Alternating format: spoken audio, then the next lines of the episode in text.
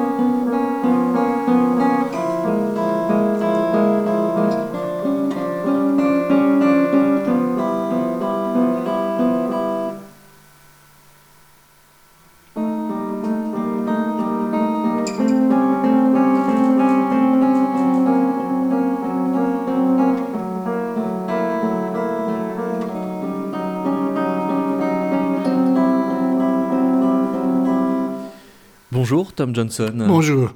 Est-ce que vous pouvez nous expliquer comment fonctionne euh, cette œuvre que l'on vient de commencer à entendre qui s'intitule Intervals?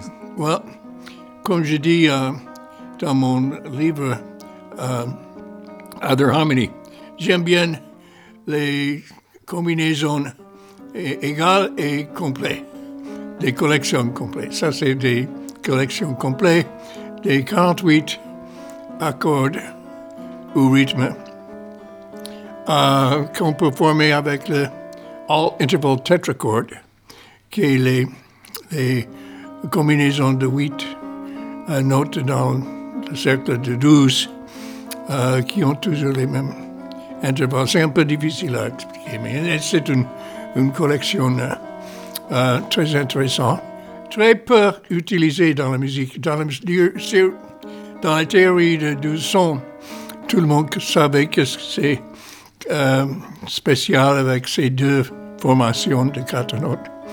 Mais euh, c'était très peu utilisé par les compositeurs jusque moi.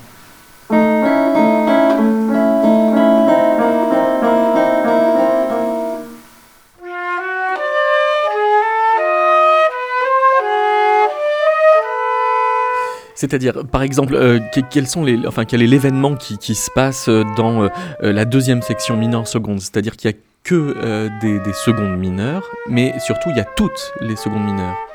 Euh, oui, c'est ça. Donné que chaque accord de all interval tetrachord, il y a une seconde mineure.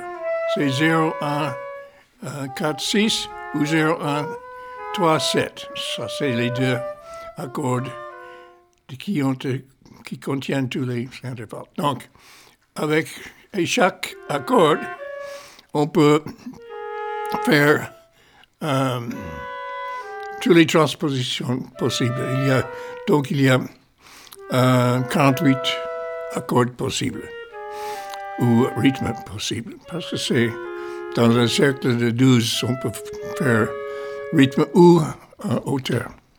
Dans quel ordre vous les mettez? Oh, ouais, j'ai oublié.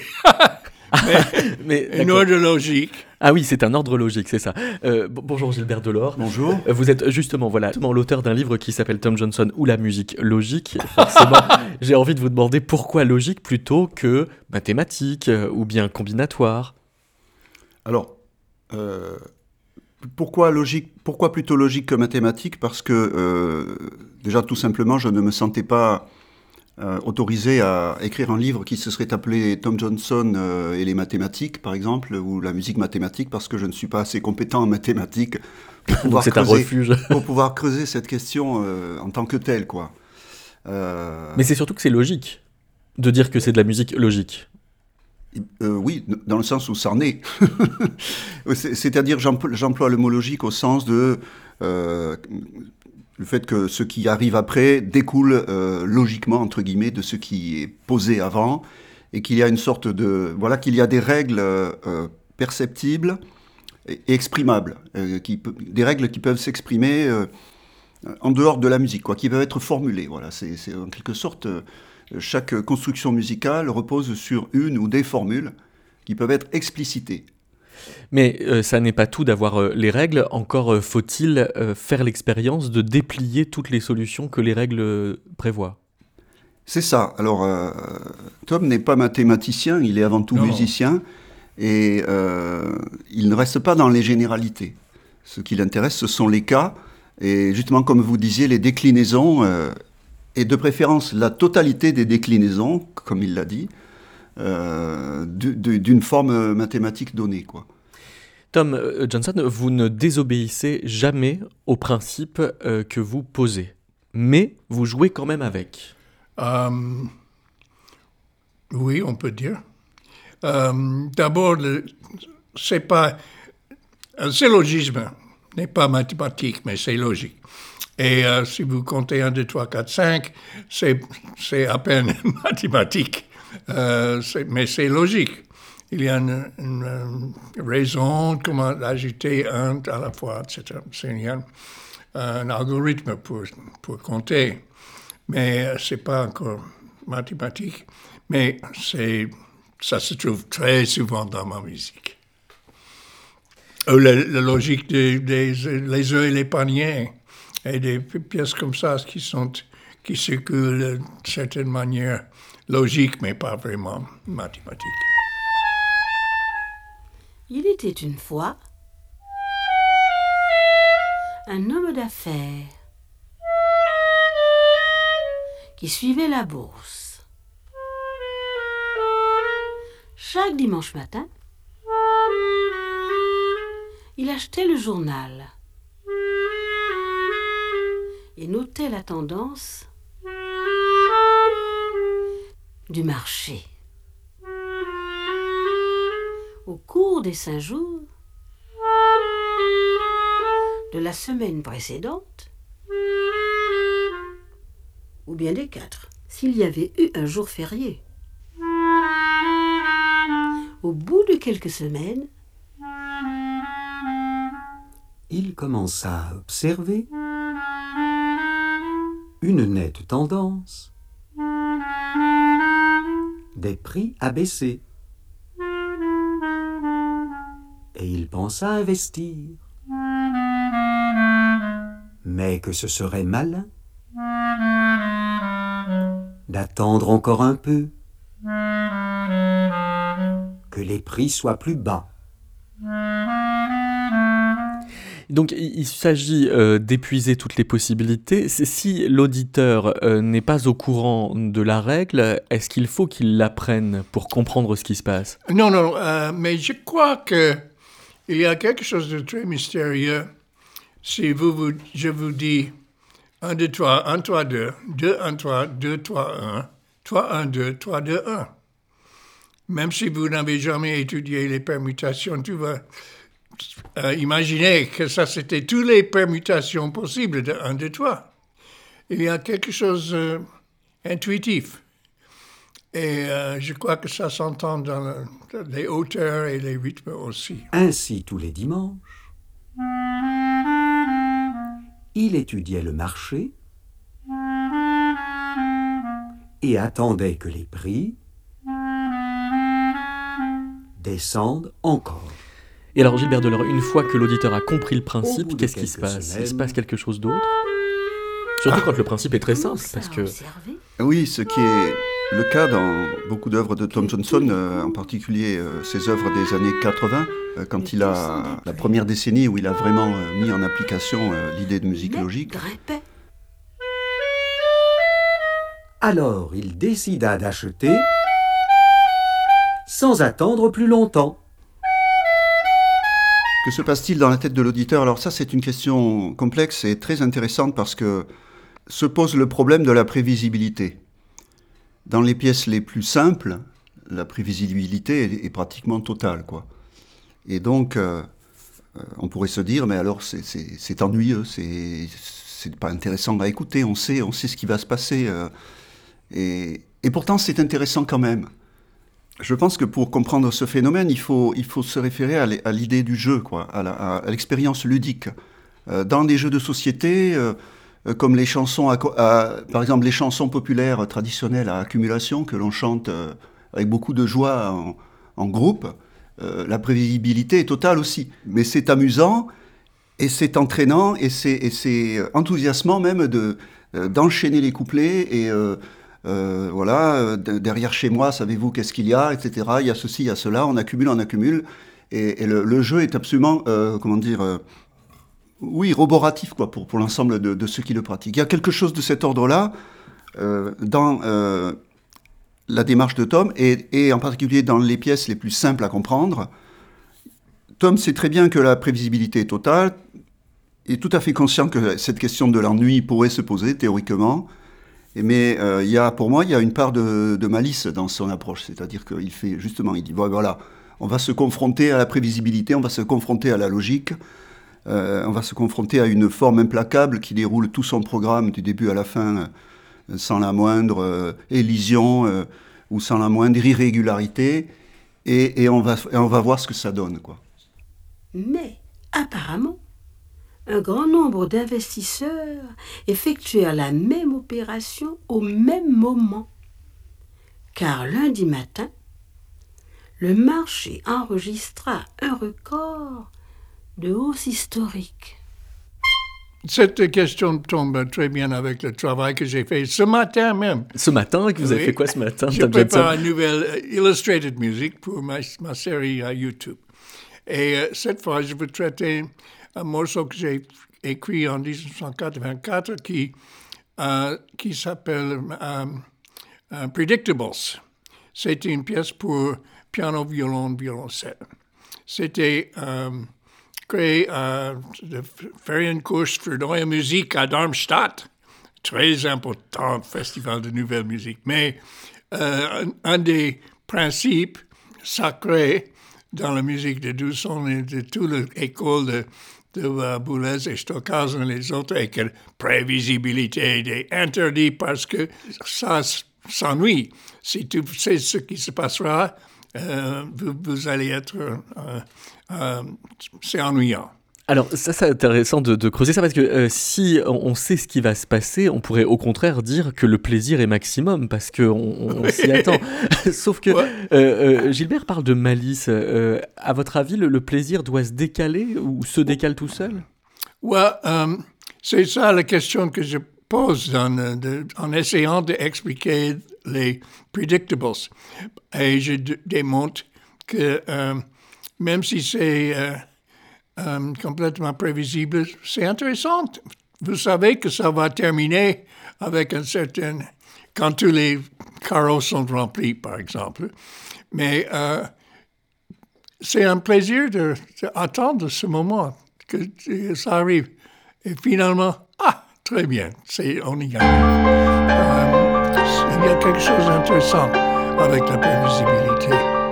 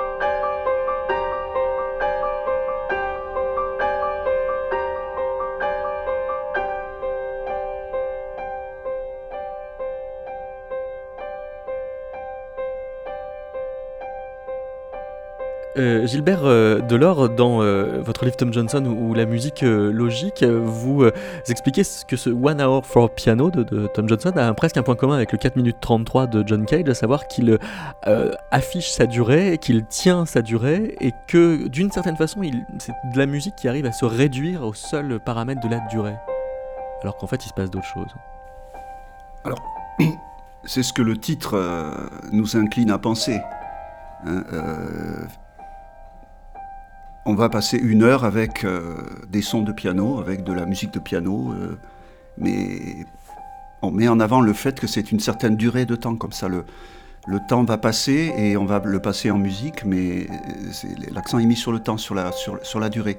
Ça me fait penser à, dans les, dans les dialogues de la pièce radiophonique de Talking, Parler, il y a une réplique que j'aime beaucoup, euh, l'un des deux euh, protagonistes dit à un moment qu'il aime bien les silences euh, et l'autre lui réplique que lui n'aime pas tellement les silences et le premier demande pourquoi, il lui dit mais parce que ça prend du temps.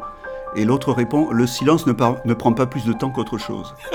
C'est-à-dire que qu'il y ait du silence ou pas du silence, et on sait bien que pour Cage justement, d'une certaine façon, il n'y avait, avait pas, a pas de silence.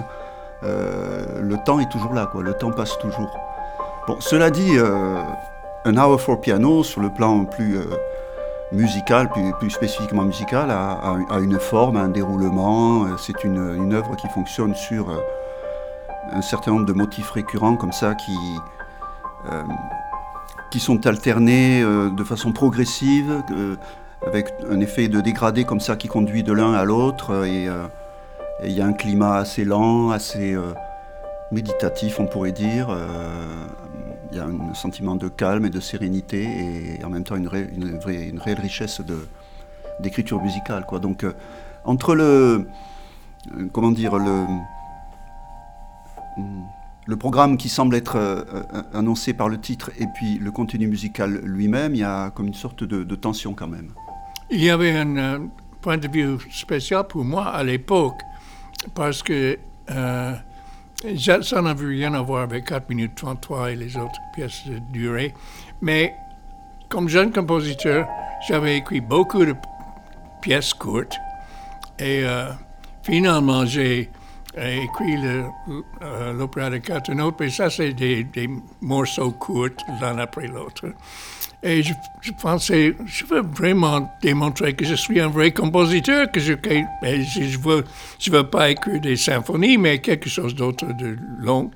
Et euh, j'aimais le titre Une heure pour piano, donc ça m'oblige de remplir une heure.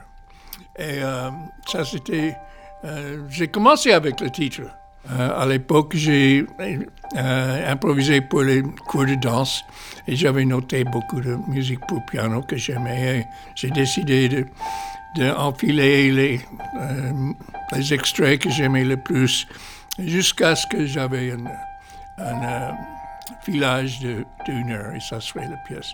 J'étais étudiant de Morton Feldman à cette époque, mais je crois qu'il y a beaucoup de Feldman dans cette, pas dans le son de cette musique, mais euh, dans ma passion pour le, pour le son et pour que ça sonne vraiment bien tout le temps et original.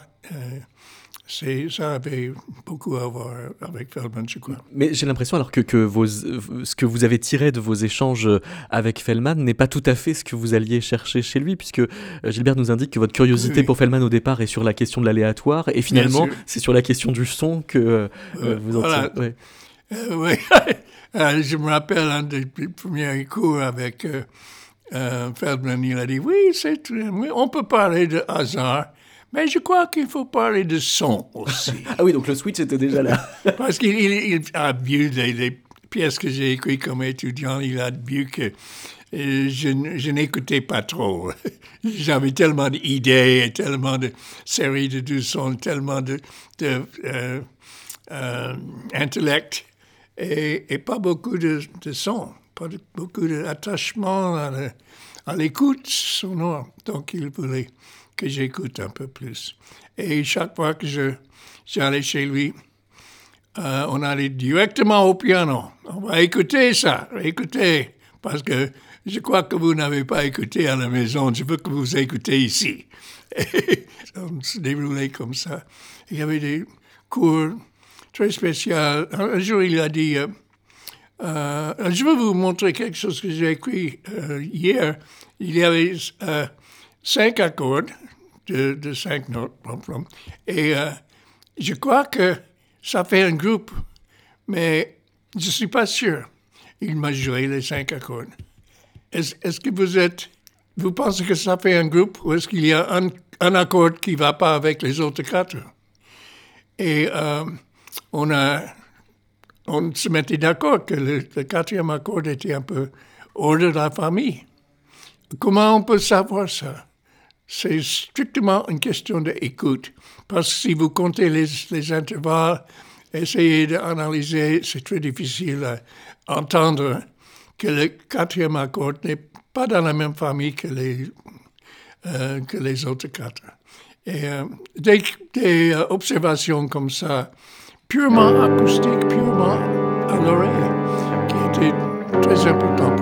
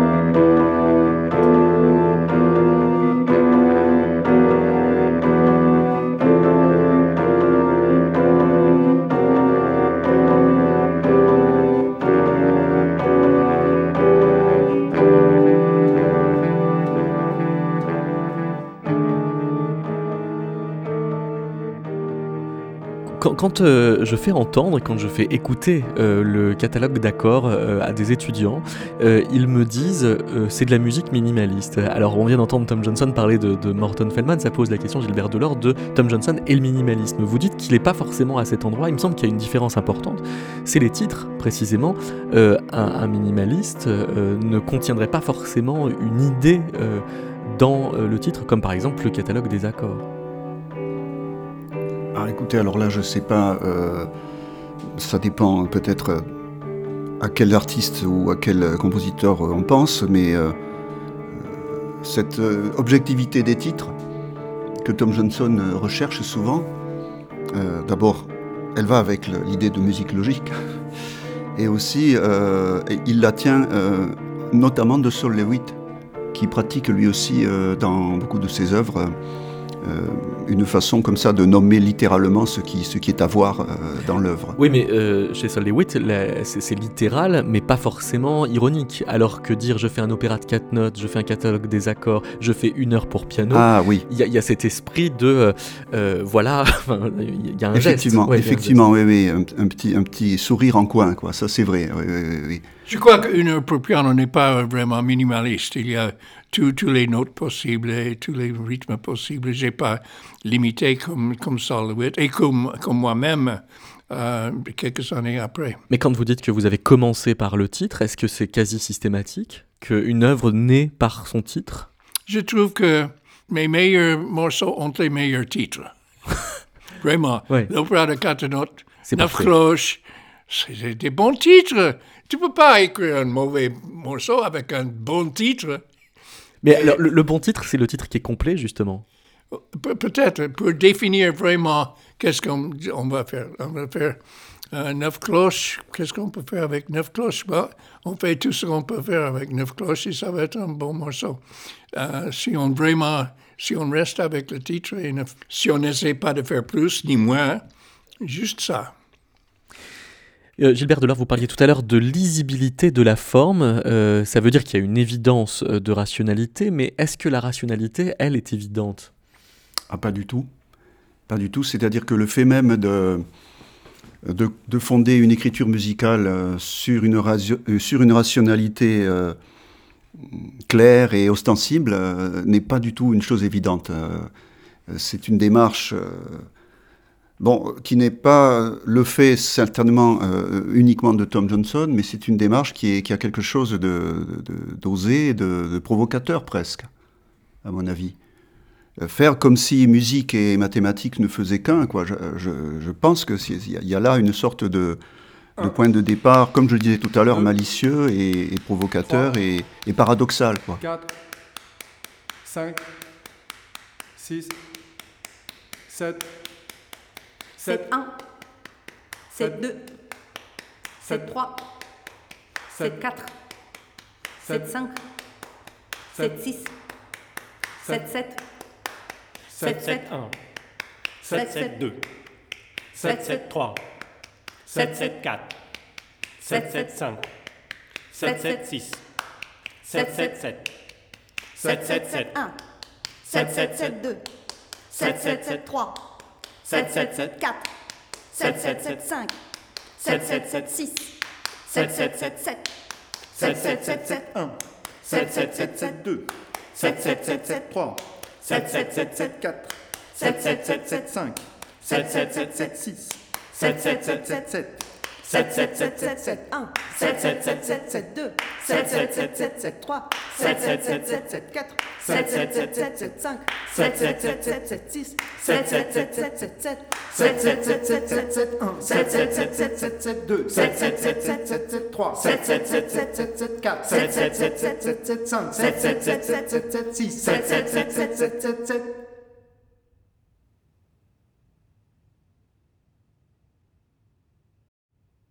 Quelle Quelle vita? Quelle vita vita Quelle vita vita saba? Quelle vita vita saba saba? Quelle vita vita saba saba? Saba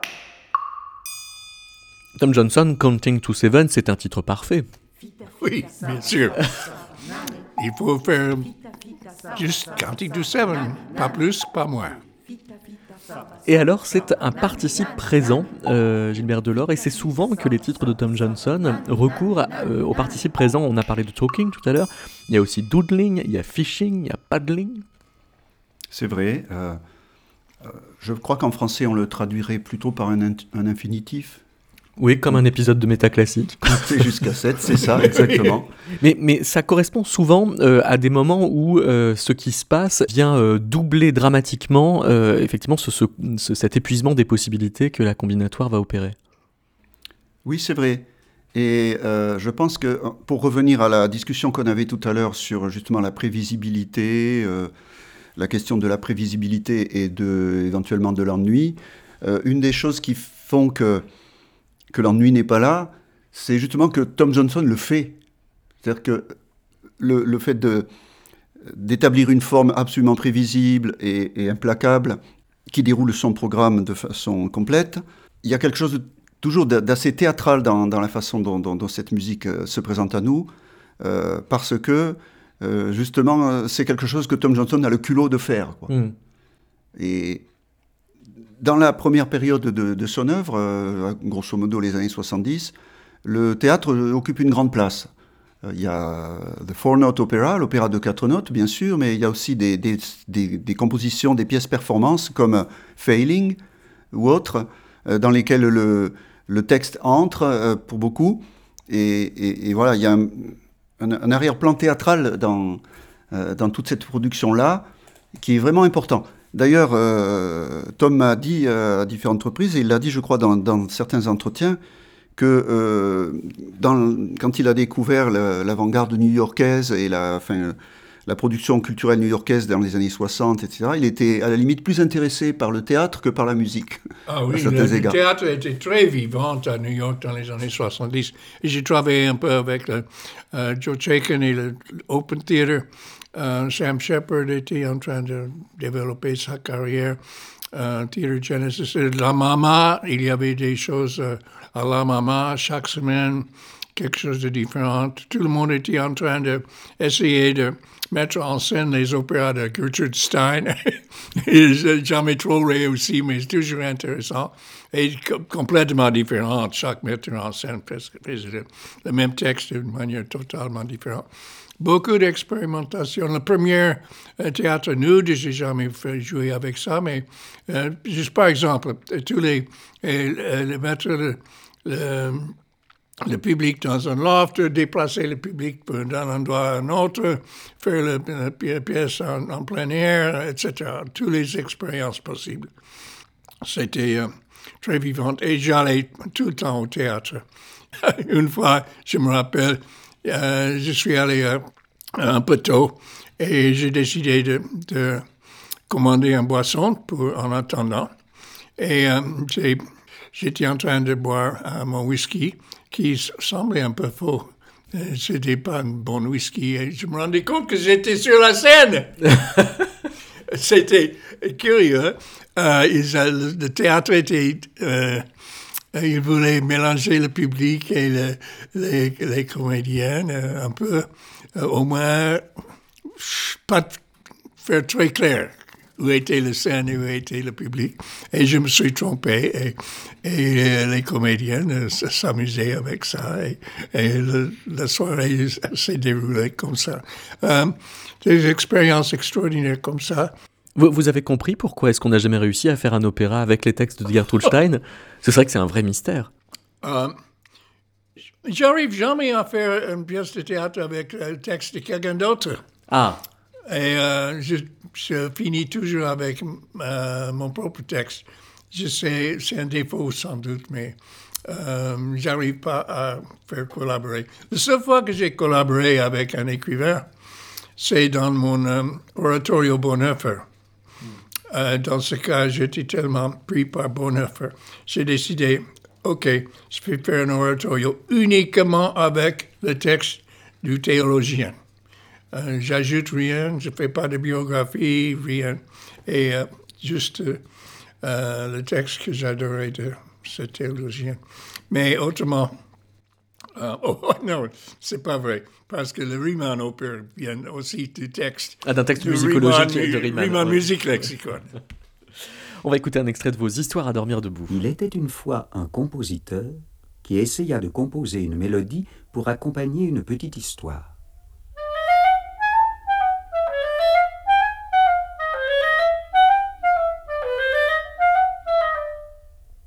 La mélodie sembla trop longue, alors il la raccourcit.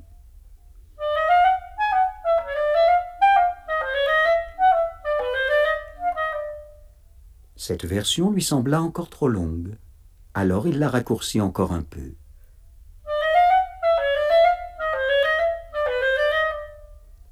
Cette version lui sembla encore trop longue, alors il la raccourcit encore un peu. Cette version lui sembla trop courte, alors il la rallongea.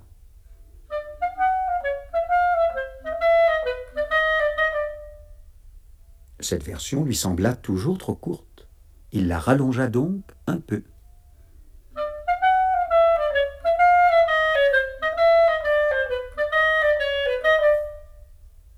Cette version lui sembla toujours trop courte. Il la rallongea donc encore un peu.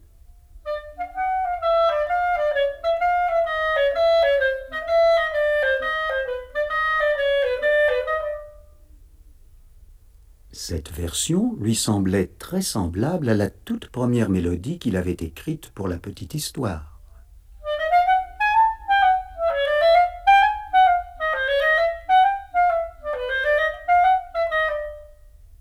Mince alors, pensa-t-il, cette mélodie était vraiment meilleure avant que je n'y touche. En l'occurrence, Tom Johnson, pour ces histoires à dormir debout, vous avez composé le texte et la musique tout à fait en même temps? Ah oui, bien sûr. Ça va ensemble? Oui, c'est très collé. Ça participe de la perfection. Gilbert Delors, le, livre euh, se euh, termine par une euh, considération sur, le rapport entre les mathématiques et l'or- l'ordre de l'univers, puisque vous, écrivez que les mathématiques soient inscrites dans les lois de l'univers, c'est possible. Les travaux des physiciens semblent le montrer, mais cela n'implique pas nécessairement qu'il soit dans la nature de la musique de prendre forme, d'ordonner les sons dont elle se compose selon des formules mathématiques. Est-ce que vous êtes sûr d'être d'accord avec Tom Johnson quand vous dites ça? Ah non, je suis sûr de ne pas être d'accord avec Tom Johnson quand je dis ça. Je Ouais. pense que, euh, modestement, j'avance une, une certaine vision de, de sa musique qui n'est pas tout à fait la même que la sienne. Euh, Tom a évolué depuis, enfin progressivement, euh, apparemment de- depuis les années 90, si on en juge par les écrits qu'il a laissés, vers une conception, disons presque mystique, hein, finalement, de son travail avec les mathématiques, hein, puisqu'il a utilisé les mathématiques de plus en plus euh, à travers sa carrière et de façon de plus en plus documentée. Mm. Euh, et il pose très bien l'idée que euh, les vérités mathématiques, en quelque sorte, ou, ou disons les énoncés exacts, euh, ne dépendent pas de nous. Euh, il prend dans un, dans un texte, dans un article, il prend l'exemple d'une pièce très simple des années euh, 1980 qui s'appelle Tango pour piano et qui consiste à, permuter cinq notes. Et les permutations de cinq notes, enfin, ou de cinq éléments de n'importe quelle nature qu'ils soient, sont au nombre de 120. Et il pose la question euh, qui est-ce qui a décidé que les permutations de cinq éléments étaient au nombre de 120 Personne. C'est-à-dire que là, c'est une question d'épistémologie hein, euh, qui, Ou de métaphysique. qui me dépasse, ou de métaphysique. S'il s'agit de chercher Mais, un décideur, euh, ouais. mais il est, il est impossible de contester ce fait, quoi, du point de vue mathématique, et donc ça, ça ne dépend pas de, de qui que ce soit que, que cet énoncé soit vrai ou faux. Et, et, et alors Tom a raison de dire que, que, que ça inscrit les mathématiques dans une sorte d'éternité, si, si- puis- puisque, euh, comment dire, cette vérité mathématique-là, elle, elle, on, ne peut pas imaginer qu'elle ne soit pas vraie de tout temps et de tout lieu, quoi, même, en, même en dehors de la présence de, de, de- de l'espèce humaine. Quoi. Et, et donc là, il y a quelque chose qui est, qui est vraiment à prendre en, en considération. Maintenant, que la musique soit légitimée euh, par son utilisation des mathématiques dans une forme de tension vers l'absolu, dans une forme de, de perfection, ça, ça, ça peut être mis en doute, il me semble, parce que c'est, comme je- j'ai essayé de le dire dans cette phrase, euh, c'est pas parce que les mathématiques, disons, sont éternelles que, que pour un discours musical, il est forcément euh, bénéfique de, de, de, se tourner vers elles et, Et de, et leur, et de leur obéir euh, de façon rigoureuse. Quoi. Mais ce que l'on commente depuis le début de l'émission, c'est que vous recourez aux mathématiques euh, d'une façon qui consiste à ce qu'on s'y retrouve toujours. Euh, là où on pourrait imaginer des mathématiciens qui se perdent dans leurs calculs.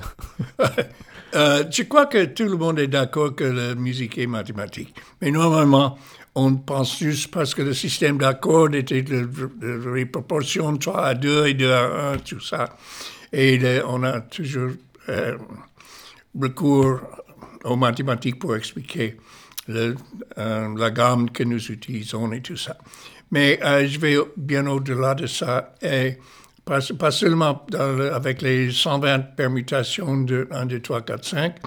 Et euh, on se rend compte intuitivement on, si on a entendu tous les 120 ou pas, euh, c'est, les 120 sont dans la nature, ils sont enregistrés dans le monde mathématique euh, qui existe hors de nous et euh, éternellement. Mais je vais plus loin que ça. Quand je travaille avec un block design, par exemple, ça c'est le combinatoire, beaucoup plus complexe. C'est tous les accords de 5 euh, choisir 3, par exemple, qui ont certaines euh, caractéristiques. OK? Et je finis à 9, 3, 2, c'est une gamme de 9 notes euh, avec un accord de 3 notes. Euh, et chaque note apparaît en deux des accords. Bon, ça c'est un peu compliqué, c'est pas intuitif, mais c'est quand même dans la nature. C'est c'est pas quelque chose que nous avons inventé. Nous n'avons pas inventé les 120 permutations non plus. Ils sont là dans le monde mathématique quelque part au-delà de nous. Donc il y, y, a un au-delà euh, qui nous précède dans notre rapport voilà. au nombre. Mais euh, c'est pour ça que vous vous détournez un peu des ordinateurs, puisque le, le livre de euh, Gilbert Delors nous rappelle que quand vous aviez 20 ans à l'université de Yale, vous utilisiez un, un, un logiciel qui s'appelait, enfin un programme qui s'appelle Snowball pour modéliser du Webern. Oui. C'est un genre de recherche que vous avez largement oui. laissé tomber. Écoutez, les, les ordinateurs cherchent le, le, le, monde mathématique beaucoup plus facilement que nous. Et si vous voulez calculer un bloc design, il faut aller à l'ordinateur. Ah, donc ils sont encore plus mystiques que nous, c'est ce que vous insinuez Ouais, ouais pour, pour, faire le calcul. Mais pour percevoir, c'est nous qui font la perception. Euh, Mais j'ai l'impression que vous maintenez quand même euh, les, les, les, jeux mathématiques à portée d'intuition. Euh, disons que j'utilise beaucoup d'algorithmes. Mm -hmm. Et c'est un, un, terme informatique. Mais euh, les vaches de Nariana est un algorithme. Et, et les, euh, le catalogue des accords aussi. Bon, ça c'est tout à fait ordinateur et pensée logique euh, informatique. Quel rapport vous avez avec Frank Jedrzejewski Oh euh, qui est dédicataire de plusieurs de vos œuvres, qui est mathématicien. Oui, oui. Euh, on est devenus très proches euh, collaborateurs. Il m'a aidé beaucoup. On s'est rencontrés dans le MAMUX, qui était un séminaire fondé à IRCAM dans les années 2001 jusqu'à 2010. Mm -hmm. Il y avait des séminaires une fois par mois, commencé par Moreno Andreatta. Mm -hmm. et qui invitait toujours des mathématiciens et, et euh, musiciens et programmateurs qui travaillaient musique et maths. Euh, dans toute cette époque, il y avait euh, pourtant un seul compositeur qui arrivait tout le temps. C'était Tom Johnson. Les autres compositeurs, souvent ils disent Oh, j'utilise les maths, mais ils n'arrivaient jamais à, Mamux pour entendre parler un mathématicien et euh, pour apprendre quelque chose. Il pensait qu'il savait déjà. Mais euh, moi, je savais que je euh, savais pas ce, que Moreno et Frank Jadzewski et Emmanuel Amiot étaient importants aussi. Et j'apprenais beaucoup, et sur surtout musique tilework, les pavages, comment faire pavage linéaire, pas pavage de deux dimensions, pavage, pavage d'une seule dimension. Et dans le, le, deep rhythm, ça c'est pavage aussi. Et des autres aspects de, de ça. Et Deep Rhythms, euh, Frank euh, Jadzewski a calculé une grande table de toutes les deep rhythms possibles. Qu'est-ce que c'est les deep rhythms Quelle est la différence avec un rythme? Qu'est-ce qu'il a de profond? Euh, c'est un peu difficile de définir sans euh, faire des illustrations, mais euh, j'essaie en disant que si on prend, par exemple, un cercle de 12 et on compte euh, euh, tous les euh, rythmes qui viennent tous les cinq euh, temps, on commence à 0, 5, 10, 3, 8, etc. On a un, euh, un rythme euh, profond, deep rhythm. On va écouter le quatrième des Deep Rhythms, interprété par l'ensemble d'Edalus.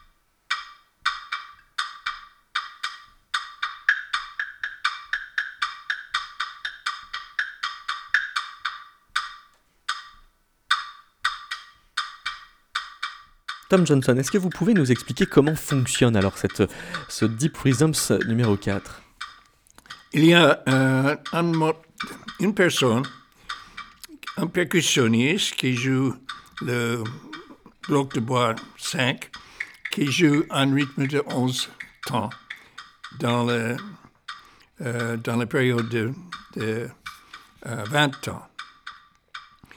Mais c'est possible d'intercaler un autre rythme de 7 temps dans ce temps. Et tous les rythmes sont profonds, c'est-à-dire calculables avec euh, un cycle comme j'ai essayé de décrire. Et euh, il y a beaucoup de manières de mettre, intercaler cette note parmi les neuf, de manière que personne ne joue en même temps. Et euh, donc, toutes les combinaisons de ça, c'est euh, ce qui est joué dans ce morceau.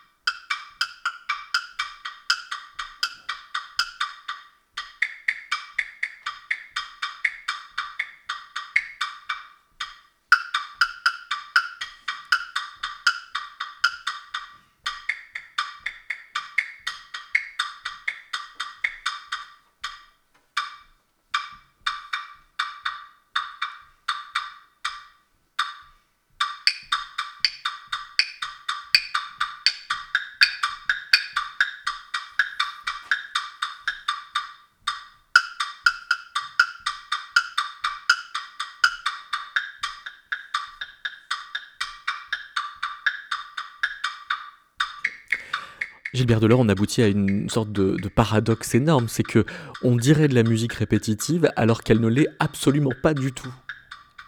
C'est-à-dire que dans ce cas d'espèce, l'ostinato est répétitif, bien sûr, mais Oui. euh, les, les imbrications des autres motifs Sont toujours inédites. dans les silences, dans les trous, si on peut dire, laissés par l'ostinato, sont toujours différentes, oui. Alors, le minimalisme, ça fonctionne souvent comme ça, hein, quelque chose qui est euh, toujours pareil, sur le fond de quoi apparaît quelque chose qui est toujours différent. L'aspect parfois un peu hypnotique de la musique de, de Tom Johnson est toujours euh, une sorte d'effet secondaire, ça n'est jamais le but. Mais les- le, le mot euh, hypnotique est, est, euh, euh, répétitif, c'est euh, c'est surtout pour, pour Reich et Glass. Et moi, j'ai écrit un peu de musique répétitive, euh, mais pas beaucoup. Normalement, c'est pas la répétition, les cycles répétitifs qui m'intéressent, mais autre chose.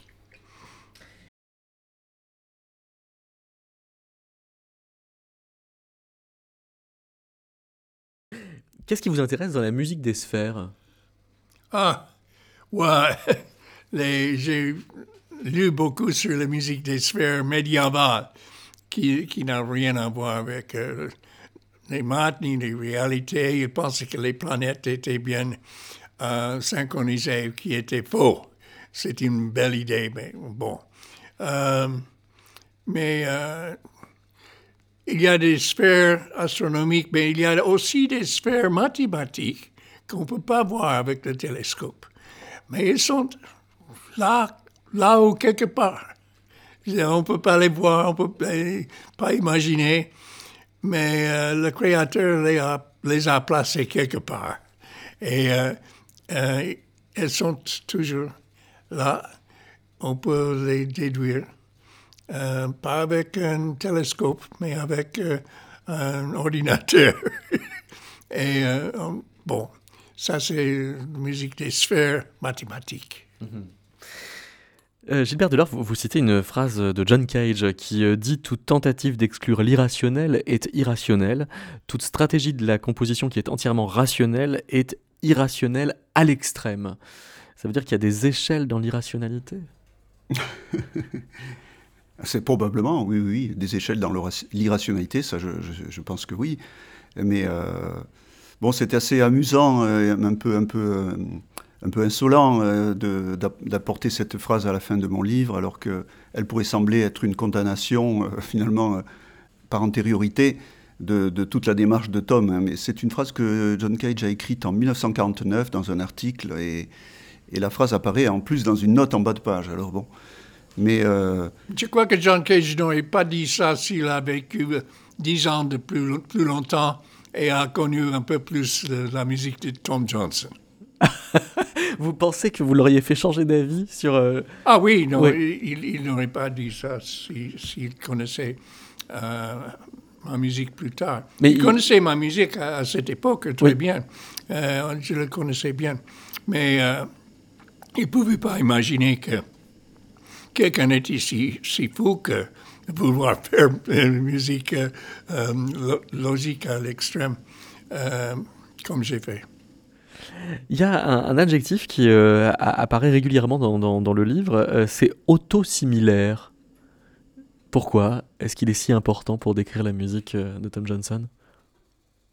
Eh Bien, parce que euh, la mise en application de procédés logiques produit contrairement apparemment à ce que Tom vient de dire, mais ce n'est qu'une apparence, produit de la répétition, et notamment le fait que des formes, euh, des motifs euh, se reproduisent à différents niveaux de la structure.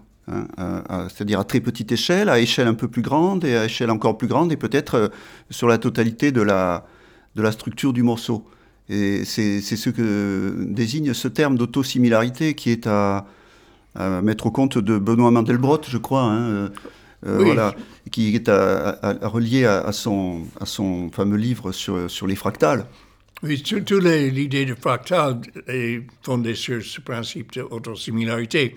Mais euh, moi, j'ai euh, euh, commencé à faire des mélodies autosimilaires, c'est-à-dire une mélodie où on peut entendre un rythme en deux tempis différents en même temps le même rythme.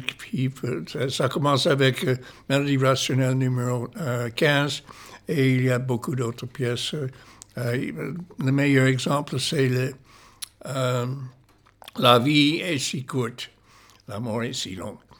La da da da da da da da da da da da da da da da da mais vous pouvez chanter trois fois plus longtemps. Da, da, da, dum dum dum dum dum dum dum euh, je me suis trompé. Bon, mais vous pouvez entendre, j'espère, que c'était la même rythme. mélodie, Oui. euh, trois fois plus lente, trois fois plus rapide. Euh, pour- pourquoi vous avez appelé certaines mélodies rationnelles? Qu'ont-elles de rationnelles ces mélodies? Ouais, ça voulait dire juste qu'il y a une rationalité quelque part. une- Mais jamais la même? Non, well, il y a beaucoup de, qui sont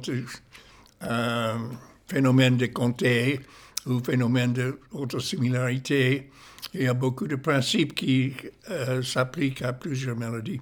Mais euh, euh, ils sont tous algorithmes d'une espèce ou d'une autre.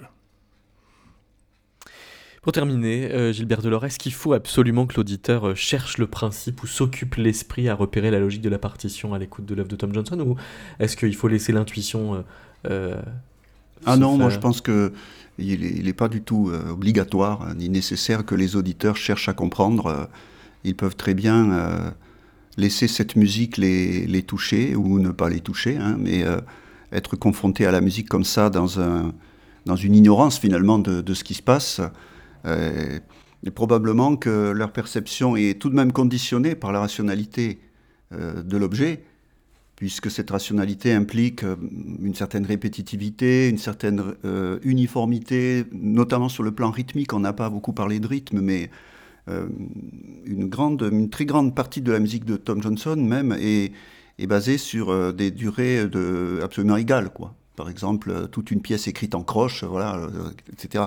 Donc il y a une sorte de, régularité, de mécanicité comme ça de la durée qui, produit forcément un effet à l'écoute.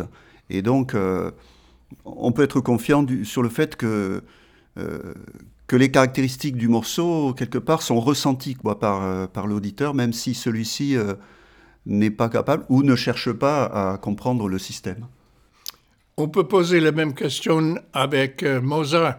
Est-ce que c'est nécessaire pour apprécier une sonate de Mozart de savoir qu'est-ce que c'est la forme de sonate et qu'est-ce que c'est une dominante, euh, euh, qu'est-ce que c'est modulé jusqu'aux dominantes, qu'est-ce que c'est un coda, qu'est-ce que c'est une récapitulation? Évidemment, c'est pas nécessaire, mais c'est encore plus évident que si vous connaissez des choses comme ça, vous allez apprécier beaucoup plus Mozart. Donc il y a un bénéfice en plaisir à la connaissance. Merci beaucoup, Tom Johnson.